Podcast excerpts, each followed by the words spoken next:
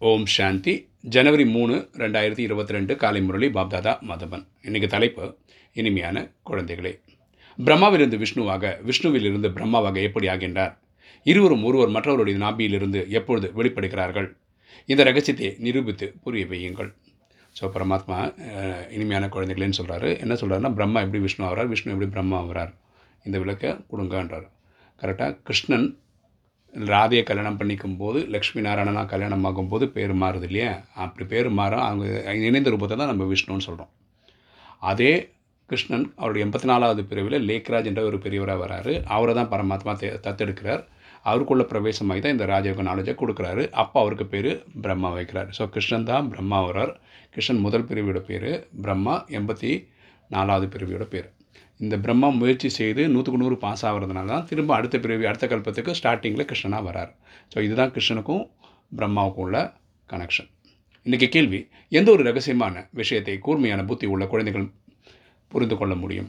எந்த ஒரு ரகசியமான விஷயத்தை கூர்மையான புத்தி உள்ள குழந்தைகளை புரிந்து கொள்ள முடியும்? பதில் நம் அனைவருடைய பெரிய தாய் இந்த பிரம்மா ஆவார். ஏன்னா பரமாத்மா இந்த பிரம்மாவின் சரீரத்தில் வந்து தான் நம்மளை தத்தெடுக்கிறார். இங்கே வந்து தத்தெடுக்கிறது? தான் வயிற்றுனால் பிறக்கிற குழந்தையில் வாய் வழியாக தான் நம்ம கேள்வி ஞானம் கேட்டு தான் நம்ம இந்த நாலேஜாக வரோம் நாம் அவருடைய வாய் வழி வம்சத்தினர். இது மிகவும் ரகசியமான விஷயமாகும். கரெக்டாக எல்லாரும் பக்தியில் என்ன சொன்னோம்? பிரம்மாவை படைக்கிறார் பிரம்மா படைக்கிறார் எப்படி படைக்கிறார்ன்றது இப்போ தான் நம்ம புரிஞ்சுக்கணும். சரஸ்வதி பிரம்மாவின் மகள் ஆவார் ஸோ அம்மா அவரை தான் சரஸ்வதின்னு சொல்கிறோம் அவங்க வந்து இப்போது பிரம்மாவின் மகள். ஏன்னா இந்த இயக்கத்தோட தந்தை வந்து பிரம்மா தான். அவரை தான் ஓகே அதனால் அவரோட குழந்தைன்னு சொல்கிறோம் அவர் அனைவரையும் விட புத்திசாலியானவர் யார்? மம்மா ஞானத்தின் தேவி ஆவார். அதனால் பரமாத்மா இந்த கலசத்தை வந்து தாய்மார்களுக்கு கொடுக்குறார். தந்தை ஞான கலசத்தை தாய்மார்கள் மீது வைத்திருக்கின்றார்.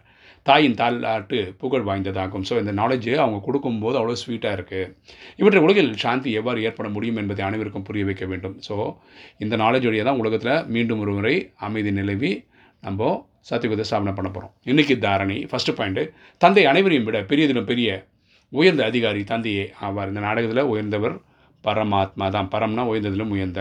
அவரே யதார்த்தமான ரூபத்தில் அறிந்து மரியாதை கொடுக்க வேண்டும் நம்ம என்ன புரிஞ்சுக்கணும் அவர் ஆத்மஸ்வரூபத்திலே இருக்கார் ஒளி இருக்கார். அதை புரிஞ்சு நம்ம அவருக்கு கொடுக்க வேண்டிய மரியாதை கொடுக்கணும். அவரது ஸ்ரீமத் படி முழுமையில் முழுமையாக நடக்க வேண்டும். நம்ம அவருடைய ஸ்ரீமத் படி நடக்கணும். அவர் கொடுக்கக்கூடிய உயர்ந்த வழிபடி நடக்கணும். ரெண்டு தந்தை ஞான கலசத்தை தாய்மார்களுக்கு கொடுத்துள்ளார். அவர்களை முன்னால் வைக்க வேண்டும். ஸோ இந்த நாலேஜில் ஞான கலசத்தை யார் கொடுக்குறாரு? பரமாத்மா தாய்மார்களுக்கு கொடுக்குறாரு. அதனால தான் இந்த இயக்கத்து பேர் பிரம்மா குமாரிகள். ஓகே அதனால் அவங்களுக்கு உள்ள மரியாதை கொடுக்கணும். வரதானம். அனைத்தையும் பாபாவிடம் ஒப்படைத்து விட்டு டபுள் லைட்டாக இருக்கக்கூடிய பாபாவிற்கு சமமானவர் விடுபட்டவராகவும் அன்பானவராகவும் ஆகுக. அனைவரையும் பாபாவிடம் ஒப்படைத்து விட்டு டபுள் லைட்டாக இருக்கக்கூடிய பாபாவிற்கு சமமானவர் விடுபட்டவராகவும் அன்பானவராகவும் ஆகுக.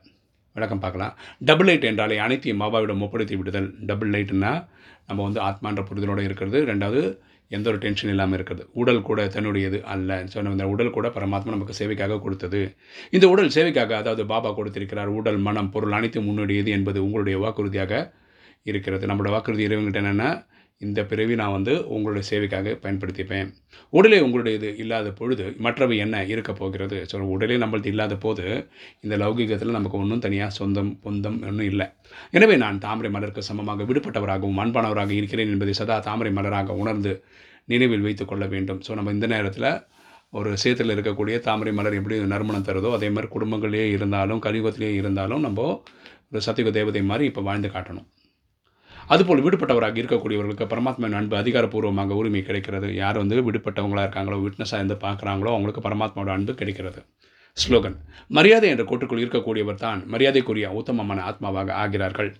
மரியாதை என்ற கோட்டிற்குள் இருக்கக்கூடியவர் தான் மரியாதைக்குரிய உத்தமமான ஆத்மாவாக ஆகிறார்கள். யார்? மரியாதைன்ற அந்த ஸ்ரீமத் கோட்டுக்குள்ளேயே நடந்துக்கிறாங்களோ அவங்க தான் மரியாதைக்குரிய ஆத்மாக்களாகவும் ஆகிறார்கள்.